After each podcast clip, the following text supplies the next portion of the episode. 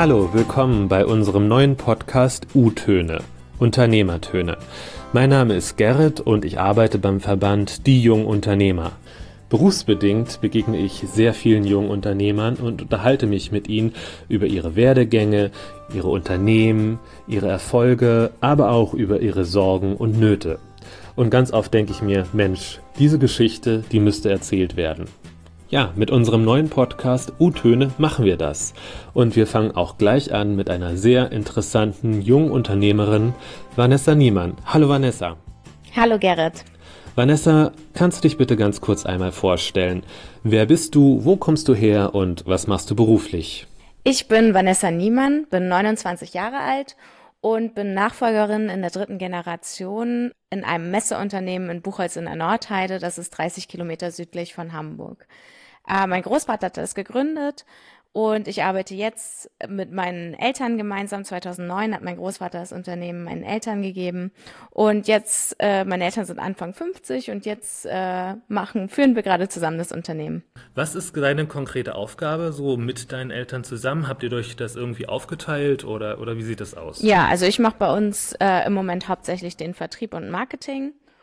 Und ja, viele, also alle strategischen Sachen besprechen wir zusammen und leiten das zusammen, ja. Und MDS Messebau, also ich meine, der Name sagt ja eigentlich schon so, worum es geht. Ähm, euer Hauptfeld ist also sozusagen, die, ihr kümmert euch um die Messestände, Stände auf Messen oder wie ist das? Genau, also wir sind spezialisiert auf kleine und mittlere Messestände, so bis 500 Quadratmeter, von aber auch wirklich 9 Quadratmeter, also jeden kleinen Stand machen wir auch. Und ähm, möglichst viele Messestände halt auf einer Messe, da sind wir logistisch sehr gut aufgestellt. Und wir machen auch wirklich für diese Unternehmen, die jetzt keine riesen Marketingabteilung haben oder so, die Gesamtdienstleistung. Wir haben Innenarchitekten und wir haben Grafiker, die das Design machen, wir haben ein Atelier mit Digitaldruckern, wo wir alle Grafiken drucken können. Wir haben eine Tischlerei, wo wir alles herstellen und wir haben äh, eigene Monteure, die das dann auf der Messe auch aufbauen können. Ähm, fangen wir doch mal an mit so einer 3x3 Fragerunde. Die kommen jetzt hier immer mal wieder. Ich äh, fange einfach an, gebe dir einen Satz vor und du möchtest ihn einfach mal ganz schnell ähm, komplettieren. Mhm. Bist du bereit? Ja. In meiner Freizeit mache ich am liebsten Sport, was mit meinem Freund und auch mein Spannen. Die erste App, die ich morgens checke, ist uh, WhatsApp. als ich jung war, wollte ich immer werden. Ja, als ich ganz jung war, wollte ich gerne Hotelkauffrau werden. Und irgendwann, als ich ein bisschen älter war, wollte ich gerne Lehrerin werden. Ah ja, Hotelfachfrau und Lehrerin. Das ist ja irgendwie ja. schon was anderes. War das für dich nie so wirklich klar, dass du irgendwie mal die Nachfolge deine, deines Familienunternehmens antrittst? Oder also da war da so ein Entwicklungsprozess? Äh, in meiner Schulzeit äh, habe ich immer gesagt, ich möchte das nicht machen. Und da habe ich mir halt immer überlegt, was ich, was ich gerne machen will. Und dann hatte ich mir überlegt, ich möchte irgendwann gerne mal ein Hotel haben.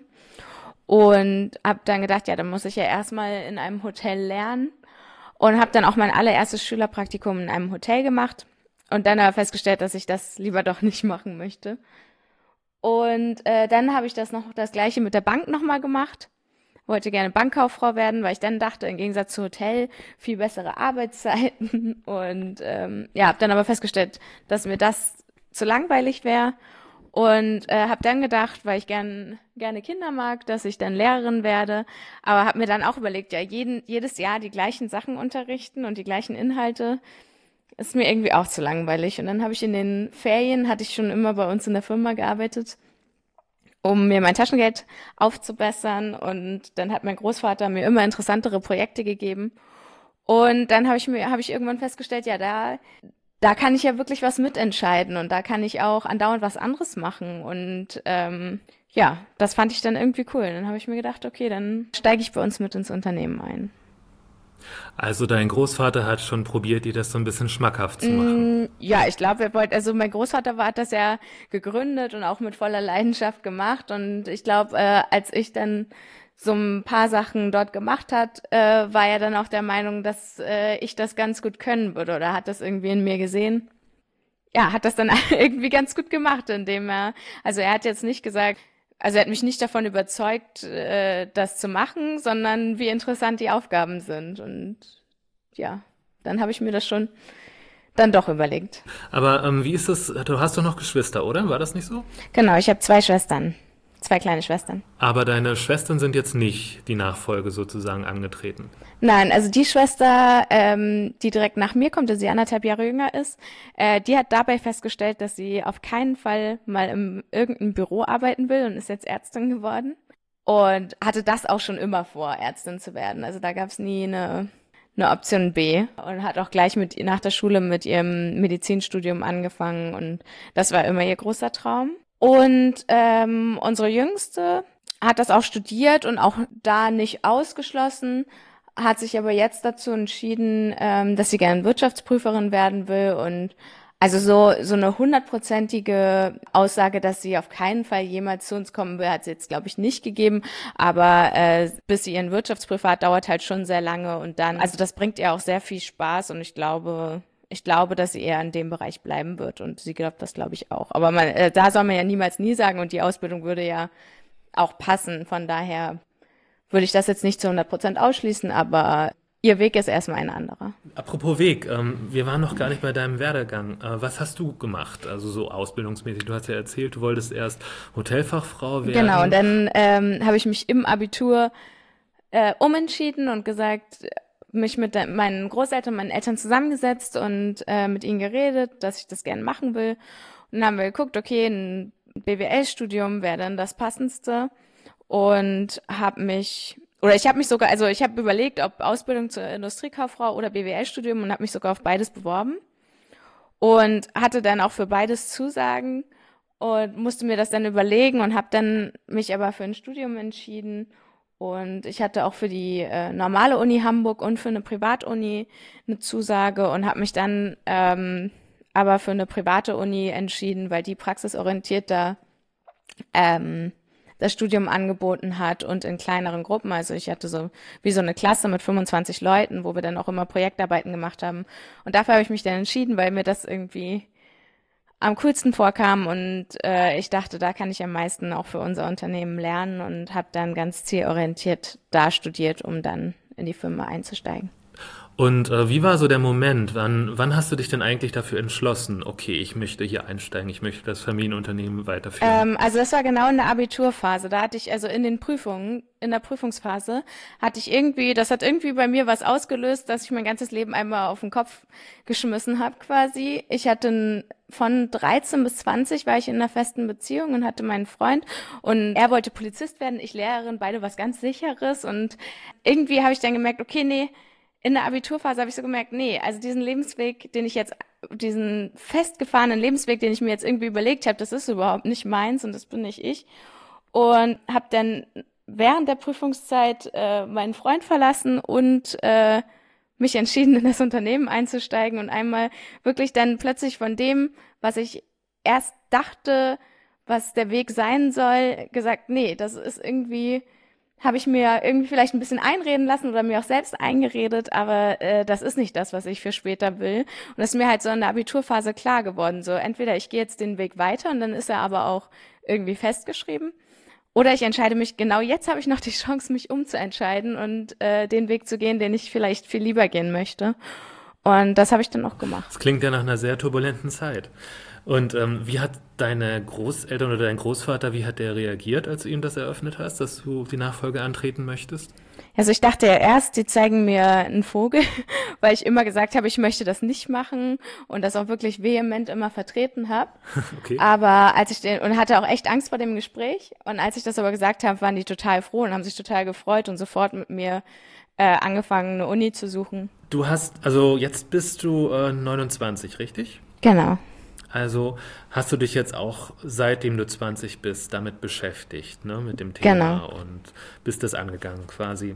Und als du dann sozusagen wirklich äh, das auch in die Tat umgesetzt hast und halt auch angefangen hast, äh, im Vertrieb zu arbeiten. Wie, wie war das dann so? Also ich meine, das eine ist ja Theorie und das andere ist Praxis. Gab es da irgendwelche Probleme?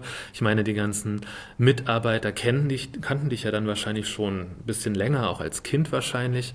Ähm, und plötzlich bist du da mitten im Unternehmen und hast auch eine Führungsposition inne.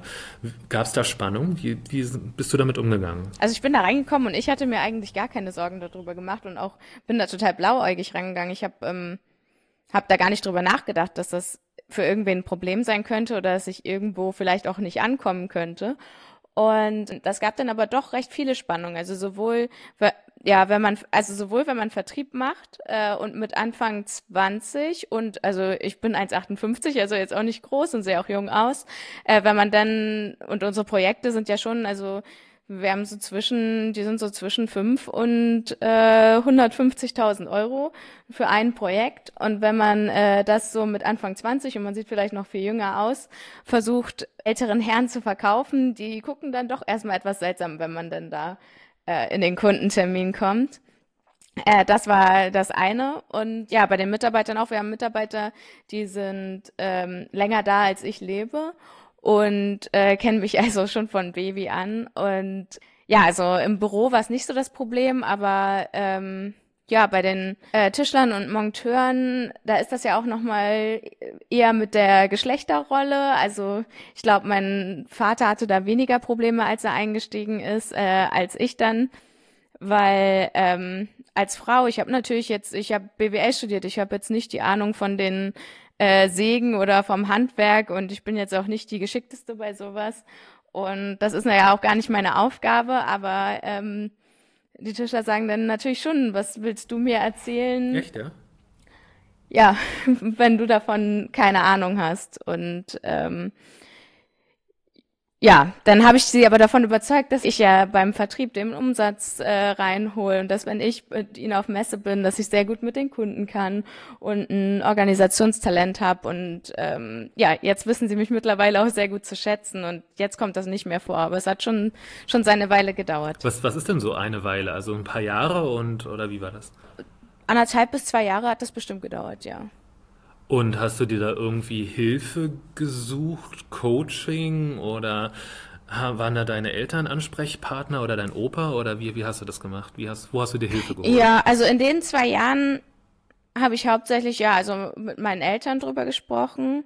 Aber ansonsten hatte ich eigentlich kaum externes Coaching. Jetzt so in den letzten Jahren hatte ich, also ich hatte eine Sprechtrainerin und Kommunikationstrainerin in Berlin, die mir geholfen hat. Und äh, im Moment, also so die letzten zwei Jahre habe ich sehr viel an sowas und an meiner Persönlichkeit gearbeitet, aber in den ersten zwei Jahren musste ich so viel auch in der Firma lernen und äh, diese ganzen Situationen meistern, dass es bestimmt gut gewesen wäre, mich da auch mit Coachings und so auseinanderzusetzen, habe ich, hab ich aber da nicht. Also da bin, habe ich mich irgendwie so durchgebissen. Das wäre nämlich so ein bisschen meine nächste Frage. Ich meine, es gibt ja mehrere Menschen, die so in deiner Situation sind, die die Nachfolge in einem Familienunternehmen antreten wollen. Was für Tipps würdest du denen geben?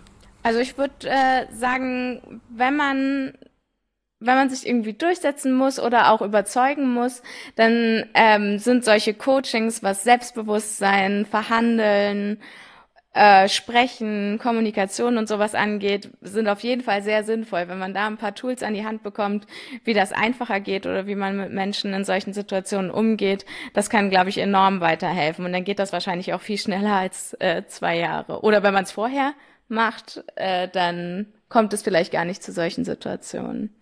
Ja, vielleicht auch besser kommunizieren. Also ich bin einfach gekommen in die Firma und war irgendwann da vielleicht auch bei den ähm, Mitarbeitern einfach kommunizieren. Da kommt jetzt die nächste Generation und äh, das ist ja auch ein Zeichen für ein Familienunternehmen, dass es weitergeht, dass sie sich keine Sorgen um ihre Jobs machen müssen, äh, dass langfristig gedacht wird und so ist ja was sehr Positives. Da braucht sich ja eigentlich keiner denn Sorgen machen und ähm, ja, das so dann auch die ganze Zeit zu kommunizieren, macht es wahrscheinlich auch schon wesentlich einfacher. Also früher kommunizieren und vielleicht halt sich auch so extern Hilfe holen. Das ist so dass die Tipps, die du weitergeben kannst. Genau. Ja?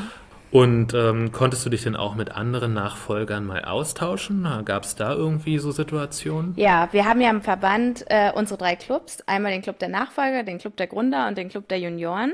Und ähm, ich war gleich im Club der Nachfolger, weil ich erst im Verband war, als ich in den Unter ins Unternehmen eingestiegen bin. Und im Club der Nachfolger treffen sich alle Nachfolger ähm, ab und zu zu äh, exklusiven Veranstaltungen, wo nur Nachfolger dabei sind, damit man mal über Themen sprechen kann oder über Probleme sprechen kann oder über Chancen sprechen kann, die ähm, alle Nachfolger ähnlich haben. Und es ist tatsächlich so, man ist gleich auf einer Wellenlänge und es, man hat auch sehr ähnliche Themen. Und ja, da bin ich sehr froh, dass wir das im Verband haben, dass wir uns dazu ein paar Mal im Jahr treffen und äh, auch zusammen verreisen in den Skiurlaub oder auch im Sommer machen wir eine Reise zusammen, dann da kommt man sich auf jeden Fall immer noch mal näher und es kommen Themen auf den Tisch, die man sonst nicht ansprechen würde. Und da fühlt man sich natürlich gleich viel verstandener und nicht so allein, wenn man merkt, alle haben die gleichen Themen auf dem ja. Tisch. Ähm, Spannung mit Mitarbeitern ist ja so ein Thema. Ähm, wie ist das aber mit deinen Eltern? Ich kann mir zumindest vorstellen, also wenn, wie ich zumindest mit meinen Eltern umgehe, da kommen halt immer noch ganz viele Themen immer aus der Kindheit. Also in puncto Bevormundung oder, also ich kann mir zumindest vorstellen, dass ich mir wesentlich leichter von jemand anderem was sagen lasse als zum Beispiel von meiner Mutter. Ähm, ist das bei dir auch so oder ähm, musstest du das auch erst lernen oder wie war das? Ja, also das ist was, was ich eher lernen musste, auch so. Ja, also da habe ich mich auch viel mit Psychologie quasi beschäftigt und dem inneren Kind, was dann immer ein bisschen sauer wird. Und ähm, das habe ich aber mittlerweile gelernt. Also ich kann mir da ich denke, ich kann mir schon von meinen Eltern was sagen lassen, obwohl ich muss gerade äh, lachen, weil ich glaube, äh, sie würden was anderes sagen. ähm, okay. Habt ihr euch irgendwie auch externe Hilfe äh, geholt, Coaching? Äh, nee, das haben wir noch nicht gemacht. Wollen wir aber für, also wenn wir über diesen ganzen Nachfolgeprozess äh, näher sprechen, ähm, wahrscheinlich noch machen, aber haben wir bisher noch nicht. Dann kommen wir jetzt zur nächsten 3x3 Fragerunde. Bist du bereit? Mhm. Ja. Cool. Das Buch, das mich in letzter Zeit am meisten inspirierte, ist Das Robbins Power Prinzip von Anthony Robbins. Ich ärgere mich am meisten darüber, dass ich zu mm, sensibel bin. Wenn ich eine Million Euro zur Verfügung hätte, dann würde ich damit äh, neu bauen bei uns in der Firma. Ganz kurz zu dem Buch. Ähm, was hat dich daran besonders inspiriert? Ja, also in dem das Buch, ich habe dafür über ein halbes Jahr gebraucht und ich bin normalerweise jemand, der super schnell liest.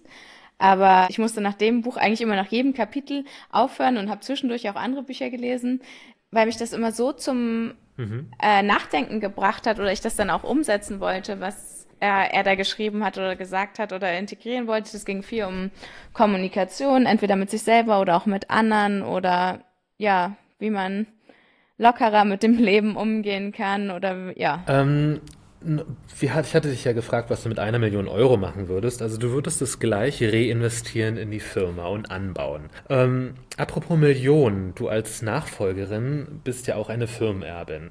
Und ein gängiges Klischee ist ja, dass sie verwöhnt und reich sind. Und dass sie auch nie für ihren Lifestyle großartig haben arbeiten müssen. Trifft das auch auf dich zu? Bist du auch oft mit diesem Klischee konfrontiert worden? Also ich muss sagen, in der Schule wusste eigentlich keiner, dass... Äh ich Unternehmenserbin bin. Ich wollte das ja auch nie machen, also habe ich es auch nicht erzählt. Von daher wurde ich da auch nicht mit dem Klischee behaftet. Ich hatte, also ich habe auch nie Markenklamotten getragen oder irgendwie sowas in der Schule. Deswegen, also da bin ich wirklich nicht aufgefallen. Von daher habe ich das erst ab dem Zeitpunkt, wo ich auf eine Privatuni gegangen bin. Da habe ich dann, da habe ich so das erste Mal gemerkt, ähm, ja, dass man da dann mit Sprüchen konfrontiert wird oder ja, dass das dann manche Leute seltsam finden. Und sie fragen, ja, woher kommt das jetzt? Ja, das zahlt halt die Firma, weil ich hinterher auch in die Firma gehe. Ähm, ja, und äh, da habe ich das das erste Mal zu spüren bekommen. Also eigentlich erst, als ich ins Studium gegangen bin. Aber ansonsten wurden wir jetzt nie super doll verwöhnt oder mit Reichtümern äh, beschüttet. Deswegen kann ich dieses Klischee irgendwie nicht erfüllen. Und ja, auch jetzt, wir sind eigentlich wir lassen viel Geld in der Firma und ähm, fahren jetzt kein Ferrari oder äh, haben irgendwie die Riesenhäuser oder also wo man denkt, ähm, ja, die geben das Geld richtig aus. Das waren wir nie und deswegen musste ich mich auch nie gegen dieses Klischee wehren. Und aber trotzdem kann ich mir vorstellen, dass auch vielleicht in der Uni andere Kommilitonen dachten, ach Mensch, äh, sie muss sich gar nicht großartig kümmern um ihre Zukunft. Das ist ja alles schon irgendwie hm. geebnet, der Weg. Ähm, also so ein bisschen, hast du Neid erfahren irgendwie? Gab schon Freunde, die gesagt haben, ja, sie hätten auch gern ein Unternehmen, was sie erben können oder das gab's schon. Aber ich hatte zum Glück, also zum Glück hatte ich nie wirklich schlimme Neiderfahrungen oder so. Ähm, in der öffentlichen Debatte ist ja immer dieses große Neidthema Erbschaftssteuer. Ähm, wie, wie stehst du dazu, Erbschaftssteuer? Wie hast du die Diskussion darum verfolgt? Erbschaftssteuer ist insofern, was Unternehmen angeht, unfair, weil also es wird ja ausgerechnet, wie, ein, wie viel ein Unternehmen wert ist.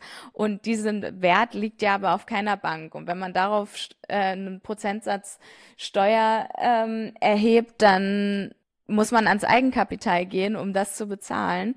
Und das Eigenkapital ist ja dazu da, mal Investitionen in die Zukunft tätigen zu können oder in Krisenfällen nicht gleich äh, bankrott zu gehen. Und das ist ja auch der Grund, warum Familienunternehmen äh, so lange Bestand haben und auch durch Kriege und durch äh, Katastrophen trotzdem bestehen können, weil sie halt dafür was zurücklegen. Und wenn man an dieses Geld rangeht, um irgendwelche Steuern zu bezahlen von etwas, was schon sehr viel versteuert ist, weil jemand, der das aufgebaut hat, hat ja immer Steuern gezahlt und Familienunternehmer zahlen viel Steuer und auch alle und auch jedes private Einkommen wird nochmal versteuert.